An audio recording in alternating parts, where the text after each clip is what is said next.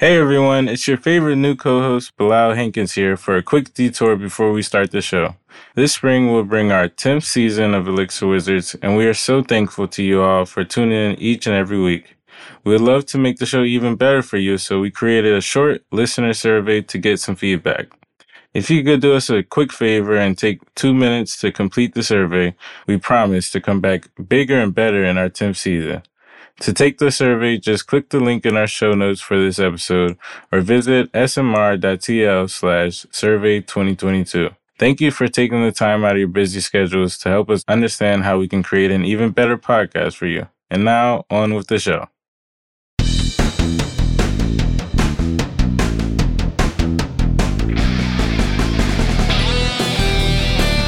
Welcome to Elixir Wizards, a podcast brought to you by Smart Logic, a custom web and mobile development shop based in Baltimore. My name is Owen Bickford, and I'll be your host. I'm joined today by my co-host, Dan Ivovich. How are you, Dan? I'm doing well, Owen. Always. So this season's theme is parsing the particulars, and today we're joined by our recurring special guest, Chris Miller from Corvus Insurance. We're diving into the particulars of crafting a programming language. So how are you, Chris? I'm doing well. Great to be here. Awesome. Glad to have you back. I was just checking the podcast page. I saw that you were previously on the podcast May of 2021, so just over a year ago, year and a half almost. So curious, of course we can link back to that episode, but if you want to give us a kind of a refresher on who is Chris Miller, where you come from, where you're at. Yeah, sure. I'm originally from Baltimore, so Baltimore is very close to my heart. I got my degree in mathematics, minor in Chinese. I'm really passionate about teaching math and computer science related topics. For a day job, I work at Corvus Insurance, which we use Elm and Elixir to build out the world-class insurance platform. I guess Chris Miller in a nutshell. Right. Awesome. And so you mentioned Corvus. So is Corvus like selling its own insurance, or is it kind of a platform that sells multiple insurance options? So we're at MGA, so we kind of sell insurance on behalf of multiple risk class partners, but we primarily work with cyber insurance and technology errors and omissions. Awesome. It's that time of year, open enrollment. So yeah. I'm sure insurance is on the top of just about everybody's mind if you're in a place to be insured. Awesome. So the topic today is crafting programming languages. I hear you have some thoughts. I guess to kind of get started, what excites you about the internals of a programming language? So I think for me, it's not necessarily programming languages per se, but it's just more about languages in general. I study Chinese, German, Spanish, Hebrew, C, C++, Haskell, you name it, I've probably looked at it, APL. And it's really just the whole idea that when you learn a new language, you're learning a new way of thinking. And I'm just fascinated with new ways of looking at the world and new ways of thinking. That's really neat. I guess I kind of wonder, with your background in math, doesn't that feel in conflict? I don't think there's a whole lot of new math, right? There's math coming out every day. There's tons of new math. I'd say that mathematics is actually a language in itself, and I call it the language of abstraction, the universal language. And learning new areas of mathematics really is just like learning new languages. Like when you look at linear algebra, you're talking about vector spaces and linear transformations, right? But then you can take those same type of concepts and apply them to other areas, like group theory. You're talking about groups and then group transformations, homomorphisms. So it's just like MathCon is very synonymous with this whole language oriented idea. Mm-hmm, mm-hmm. Yeah, I can really relate to that in some degrees. I remember distinctly the moment when I realized I could start learning computer languages and not foreign languages, and quickly put all of my energy into computer languages and not foreign languages. But then I also have a distinct memory in college toward, nearing the end, when I finally had seemed to have taken enough classes to make a lot of things that I'd struggled with prior click and just kind of all fall into place. And I think that kind of understanding of how things work, you know, at least a little below the surface, is really helpful anytime you're learning something new, to have that kind of deeper context. Yeah, absolutely. How far back do these interests go? Were you like studying Chinese in like grade school, or like algebra stuff back then, or like what's the progression here? So I guess the language progression, I kind of started with Spanish and Hebrew and Greek, and that was back like in middle and high school.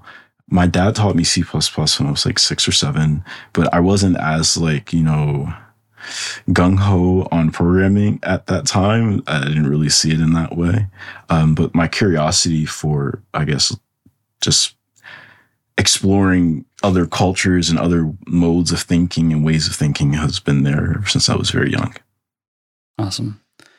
So I'm kind of curious, as we're thinking about programming languages, if let's say you're a coder, could be a new coder or someone who's, you know, maybe mid or even senior, and you're not writing a programming language yourself, what's interesting about how languages are crafted in the first place, either specifically with programming languages or spoken languages?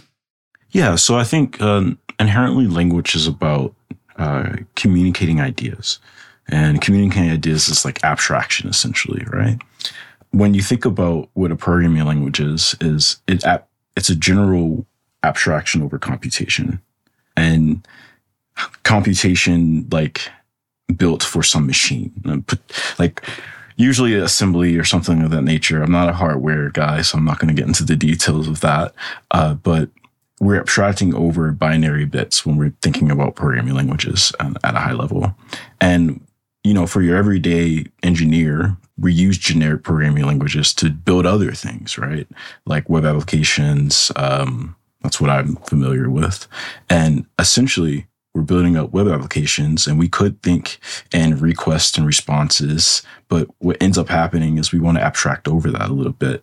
We have the bits and the bytes of the web domain, right? So we end up actually building up this language that abstracts over like the plumbing for request and response handling. So I would say that everyone's building a language. It's just only certain people are actively talking about it. Interesting. That's a good refresher to, you know, like the concept of domain-specific language. And I remember that was like a big thing in early Ruby days for me, and it doesn't come up a whole lot anymore. You know, and I think in some regards, people have seen themselves paint themselves into corners by coming up with a language that then they have to maintain, because, you know, every abstraction comes with a maintenance cost. But yeah, the layered approach is really interesting, and thinking about it from abstracting all the way down to assembly or to the actual binary commands, the instruction set codes that are running on a processor. And of course, this abstraction goes in the other direction too, where we spend a lot of computer hardware is designed to deal with the weird abstractions we come up with in order to make processes go fast. We do all sorts of things for branch prediction and hyperthreading and all these things to deal with the fact that our abstractions are not perfect, and there's some clunkiness that goes with that. Of course, and compilers deal with that a lot too, unfurling loops and all sorts of things to make what our abstractions come up with go even faster. It's really interesting. I'm curious, has anyone here ever written some raw assembly code? I have. I've done it like one time for a class, but not outside of that. Yeah, in an academic setting, I've done it. Okay. I've heard it described. I've not ever heard that and said, you know what? Today I write assembly code, so it just hasn't happened for me yet. Maybe never will. Well, and I think to Chris's point about understanding the abstractions and what you're trying to communicate, there is value in, you know, at least academically looking at what that looks like, how it has to work. It gives you an appreciation for the abstractions you have above it, and helps you understand a little bit more as to, you know, why things are the way they are, because, you know, everything is built on the layer below and has to deal with some of those decisions. Yeah, I think that's a really good point, especially nowadays. Working at a cyber insurance company, thinking about security all the time is always on my forefront. So when you layer all these abstractions on top of each other, you know, sometimes there's a hole through those abstractions that becomes a security vulnerability. Yeah, like if you decide to copy a string and not say how long you expect it to be, you know, the classic example. So speaking of DSLs or domain-specific language, is that a part of the work you're doing at Corvus, kind of crafting a DSL for the specific problems you're working with in that domain? Oh yeah, you can ask any one of my coworkers, like, what's Chris always talking about? We got to build some DSLs, man, for the insurance. Like, let's talk about what a quote request is, stuff like that. Language-oriented programming is something I'm very much so interested in. You think about sort of the different approaches you hear a lot about, top-down programming, bottom-up programming. You know, top-down programming is really difficult because you have to kind of have an expert there that knows the space fairly well and everything involved for you to come up with a system and go down. Bottom-up is difficult for a different reason. You're coming from a set of utilities and trying to just slowly build up a system over time.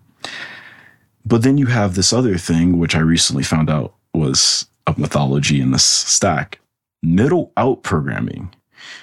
You start in the middle. You capture like something about your domain space, and you build a DSL. You build your application on top of that DSL, and then you implement that DSL using your utility.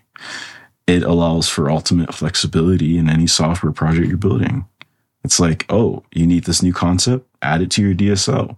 Really work on your DSL first before you build your application. Kind of goes back to the building library mythology that people kind of have, but it takes that a step further. Now, in Elixir land, when I hear DSL, I think from talks that I've watched over the years, the first thing that comes to mind is macros, you know, and Phoenix, that kind of thing. But I'm also kind of thinking of some recent project work I've done, building an application kind of in the middle of two different systems and trying to connect them together. So I'm kind of wondering if that is in the realm of the middle out approach. Does that sound right to you, Dan? Based on what you know about the client project?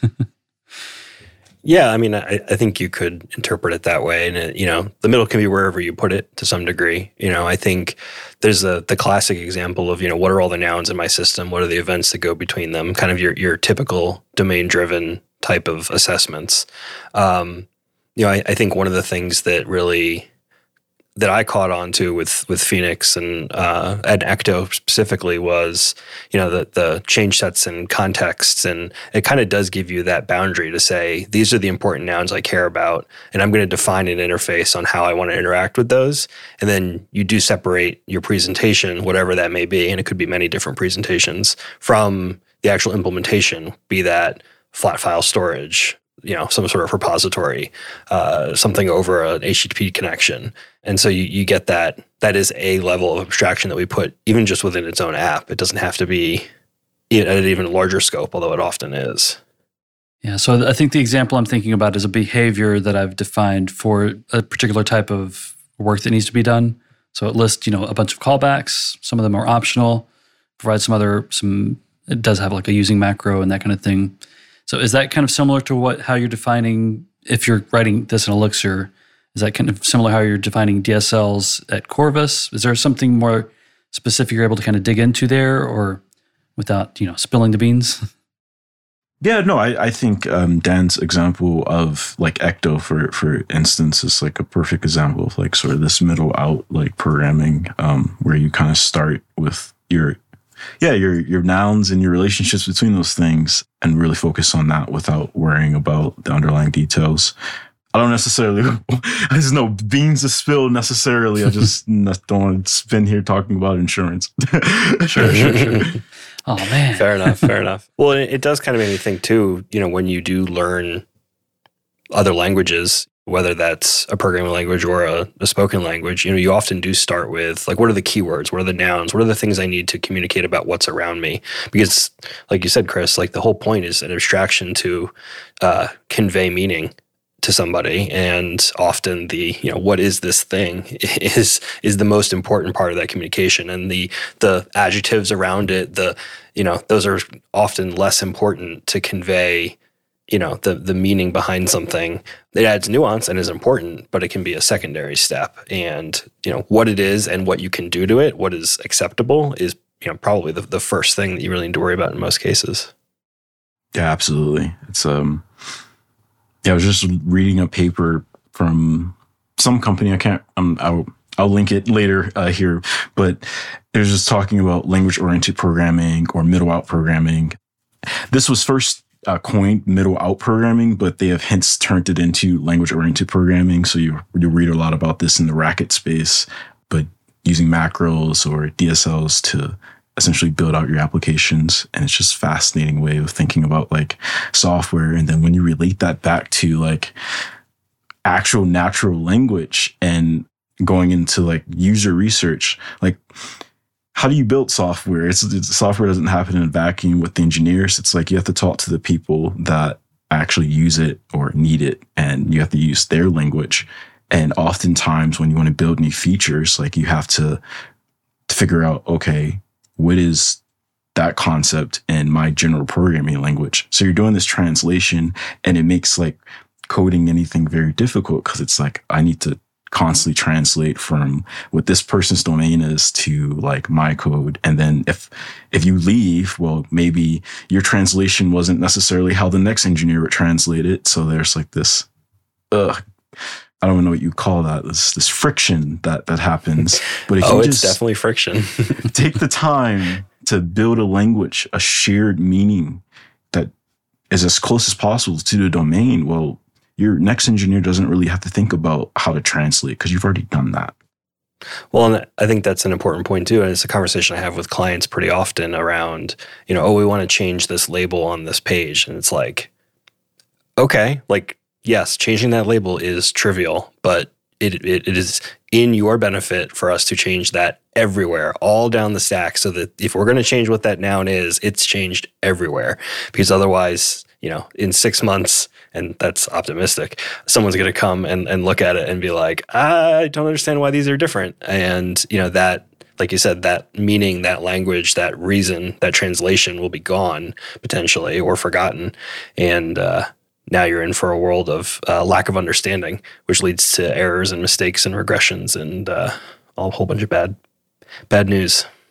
All of this talk of nouns and domains, it's just reminding me of domain-driven design, and like how I've taken some kind of confusing projects where the requirements aren't really clear, and kind of started to ask questions like about the domain and kind of applying those terms to the way that we name our modules and functions, so that it might even make sense, like the code might even make sense to a non-programmer, you know, from that company. So yeah, that's a very, very useful way of kind of thinking through problems. And I think there's a lot of overlap between these concepts of, you know, domain-driven design and middle-out language-based design as well. Well, I'm curious, have you attempted to write your own programming language? Yeah, so I had to do it as like an exam for a class, and that was like a kind of subset of OCaml like compiler. And then I started getting curious about what I could do like outside of the traditional means. I'm really passionate about teaching other people how to code, and I wanted to explore like how could I build an like educational language. Oh, this is still very much so like in the first couple of like commits or so. So this is like highly experimental, but essentially I wanted a language that would ask the user questions to get answers about the types and the relationships between those types. And it would write the program for the user.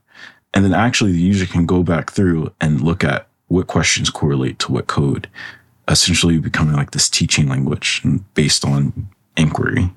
Because when I'm writing a piece of code, or when I'm thinking about like writing some software, it goes back to like, what the heck is this thing? Like, what is this language? And it's always a series of questions like, oh, what are your main things involved? How are they involved with each other? Like, are there numbers involved? What calculations are there? Like, and I'm still working on like this as I'm talking about it, but it's like building this inquiry tree, and then that inquiry tree can be transformed into a program tree with answers.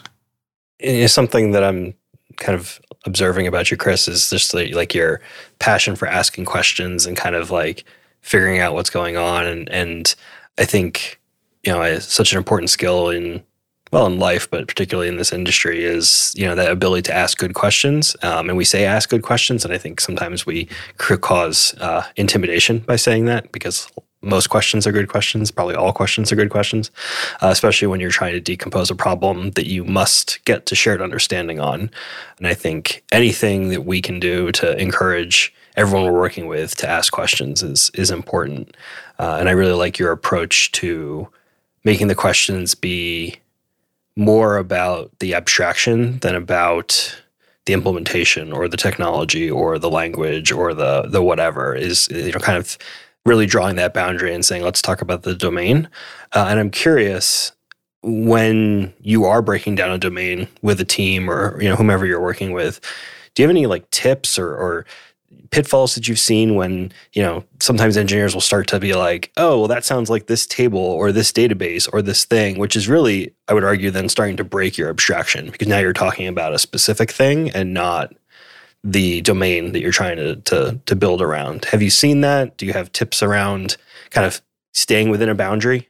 Where other engineers go towards implementation, I go the other way, which is a separate problem. I go like, wait, what is this really? Like, I'm like, what concept is this? How can we abstract this? Like, I'm like, can we build the thing that builds the thing that builds the thing before I'm ever thinking about actually building the thing?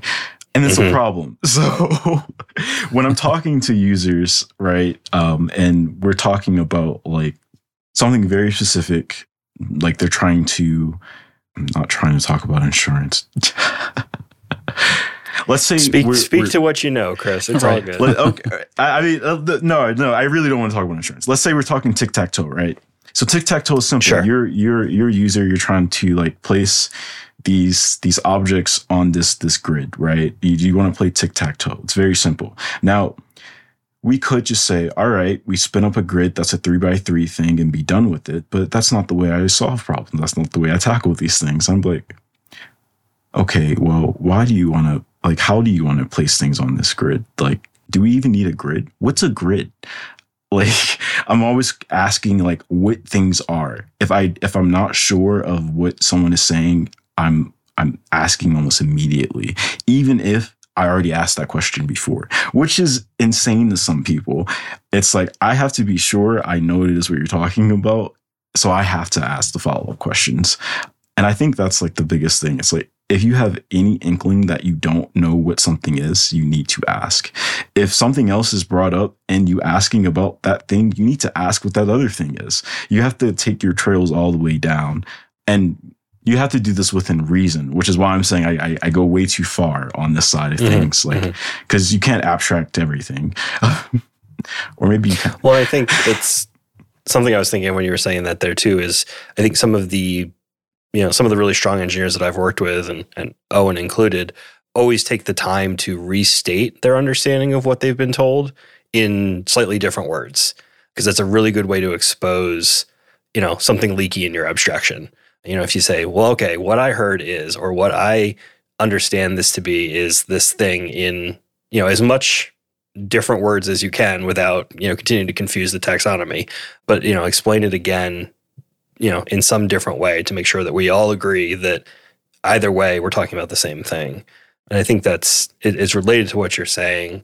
I don't know that I've ever worked with anyone who had the problem where they go so far into the why, but I do like the philosophical part of what is a grid.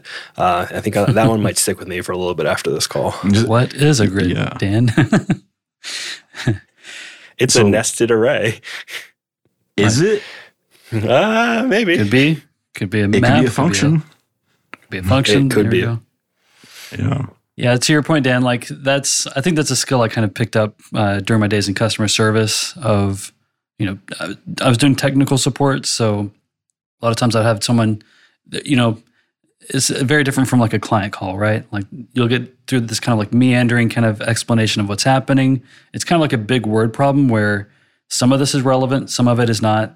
And at the end of that kind of, sometimes it's venting, sometimes it's like just exasperation or whatever it is. Like you need to kind of restate what you're hearing in order to make sure that you're on the same page before you get started trying to actually solve the problem. Because a lot of times you'll, if you say, all right, I got this without like checking yourself, you might wreck yourself. So you might go in, trying to solve the wrong thing and then wasting, if you're on a call with a customer, it could be half an hour or more, and that's bad. Or if you're an engineer, this could be very expensive because you might spend days or weeks working on the wrong problem. So this is something I'll recap not only at the end of the call, but like throughout, and also keep asking why.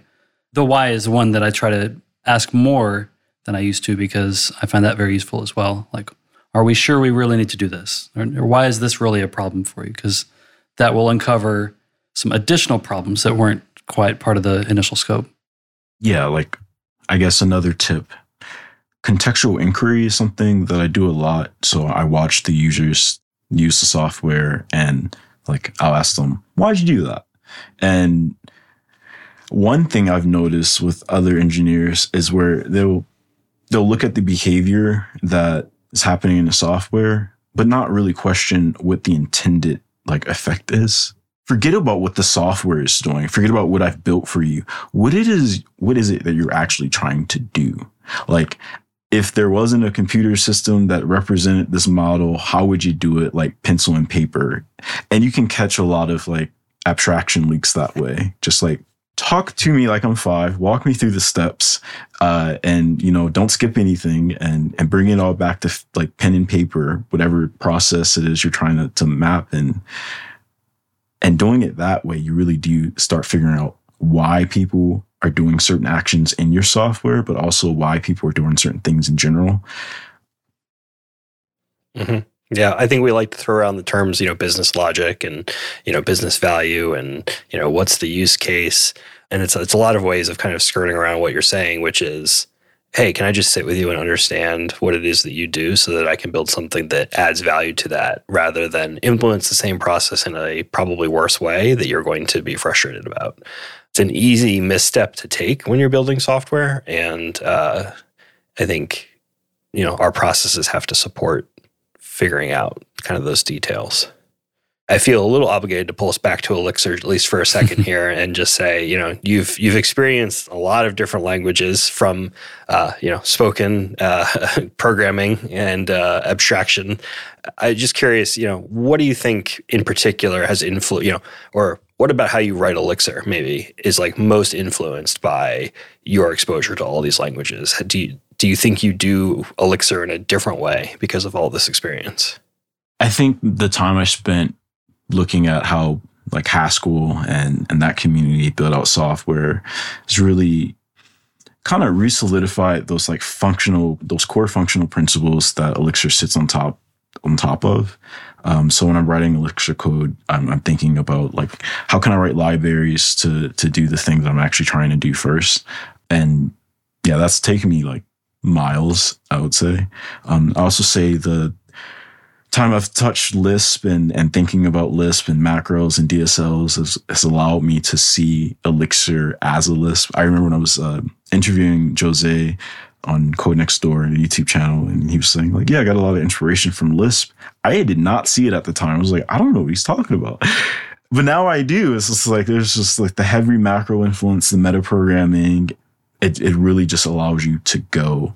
And the time I spent in the Python world, like I found Python, the tooling, like if I want to get a web app up fast, I can do that with Django and Flask. But like Elixir also kind of has that like Python feel to it. Like I can just spin up like a project super quick and like it doesn't make me think, I think that says something to the value of these tools that kind of get out of your way, right? And I think, for a lot of people, or at least, for me, when I, first saw Ruby, it was like, okay, I understand these words. Like I understand how they get put together, and running a very basic Ruby script was trivial compared to, some other things that were, kind of harder to just get started on.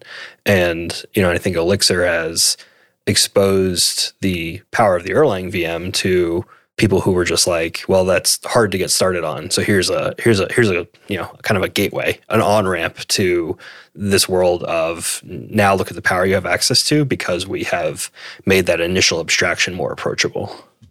Yeah, and I think tying this all of this back together, I think, so in Elixir land, we're fortunate we've got a, maybe it's benevolent leader, but we have a very great community as well of people contributing to the language. And so I'm just kind of thinking, what if you were to take that college project and try to get to V1? Like, are there lessons you've learned from Elixir and from learning multiple different programming and spoken languages and asking questions and recapping problems? Like, how would you try to like get that that project to like its version 1 if you wanted to like deploy like a new programming language? Wow, that's a question. Let's see. Too much question? No, I think it's a good question, though. I would need to first define who it is I was building the language for. And I think, of all the things I've been thinking about learning, it's like starting with that. Like, the most important thing about the code is before you write any code at all, it's like, who are you building the code for? So it's like, I think about that audience. And it will probably be beginners to programming. Thinking about that audience, beginners to programming probably would like to see something visual, interactive, like immediately. And that kind of defines the scope of what types of like programs I want to transform into. So that tells me that maybe my source, my target, when I'm building a language, I'm compiling to something. So I'm not going to compile to assembler or bytecode. I'm probably going to compile to like JavaScript. So I can use web apps, to quickly show people things. And I'm going to use web apps because everyone has a browser and can use that. So thinking about like who I'm building this for, it already tells me a lot about what I'm building. So now that I kind of know what I'm building, taking those principles of trying to break things down, I know I have something that needs to ask a series of questions, and I need those series of questions to be transformed into JavaScript somehow.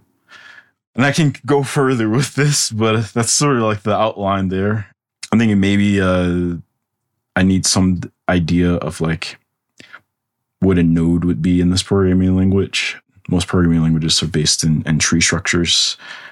So I maybe need to think about like, how do you combine questions with their answers together to get to some type of like greater structure there? I need to figure out what my means of abstraction are in my question answer based language. I need to figure out what my means of application is in this question based language. And then I need to figure out how to translate that to JavaScript. So let's say you've reached beta status or maybe V1, and you've got this kind of programming language that can ask a question and produce some JavaScript code, and the wild community comes forward and says, hey, we think you should add, I don't know, I'm trying to think of an absurd feature that I can say that won't like, start a flame war. Right. Maybe something outside abstract thing that's outside of the scope of like what your language is trying to do, maybe CSS or something. Like, how do you respond to that? Is that something you kind of swat away, or like, how do you kind of address that kind of thing as you're crafting your programming language? I guess I haven't really considered like how to deal with like what the community would want for said language versus what I would want for a language.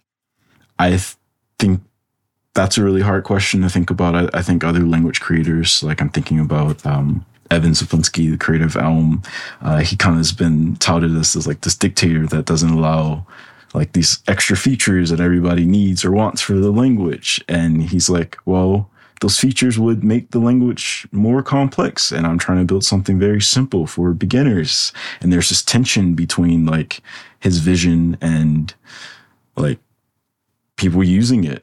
And I don't necessarily know like how to navigate that space. I think I would go about it in the way where I would encourage maybe the open source approach, be like, if you all want said, feature to this language, maybe I would chart out a path for it on how to add that. But like, I would be like, you can fork the project. But if it falls outside the concerns of sort of my focus and my user base of my ideal user, then I would probably have to maybe do something similar to what Evan does. That's a good question. I haven't thought about that at all. I think we run into similar problems. Like, say you've defined a behavior and someone wants to do some like very specific thing. Like they want to add another callback that does like something a little bit more granular than what you think the behavior should actually do. Like, I think that's the point where you start asking questions, you're asking the why, trying to recap the problem that's being expressed and say, all right, maybe this is already solved with the callbacks we have here. Or maybe we do add it, or maybe we just create like maybe it's a separate concern, like a separate behavior or something. I would imagine that would work similarly in the context of like a programming language or any application that you're kind of building. Yeah, I guess now thinking about Elixir, you know, José kind of handles most of these type of requests because he's given the language users the same capabilities as the language implementers with macros. So most things can just be like, well, yeah, sure, macro.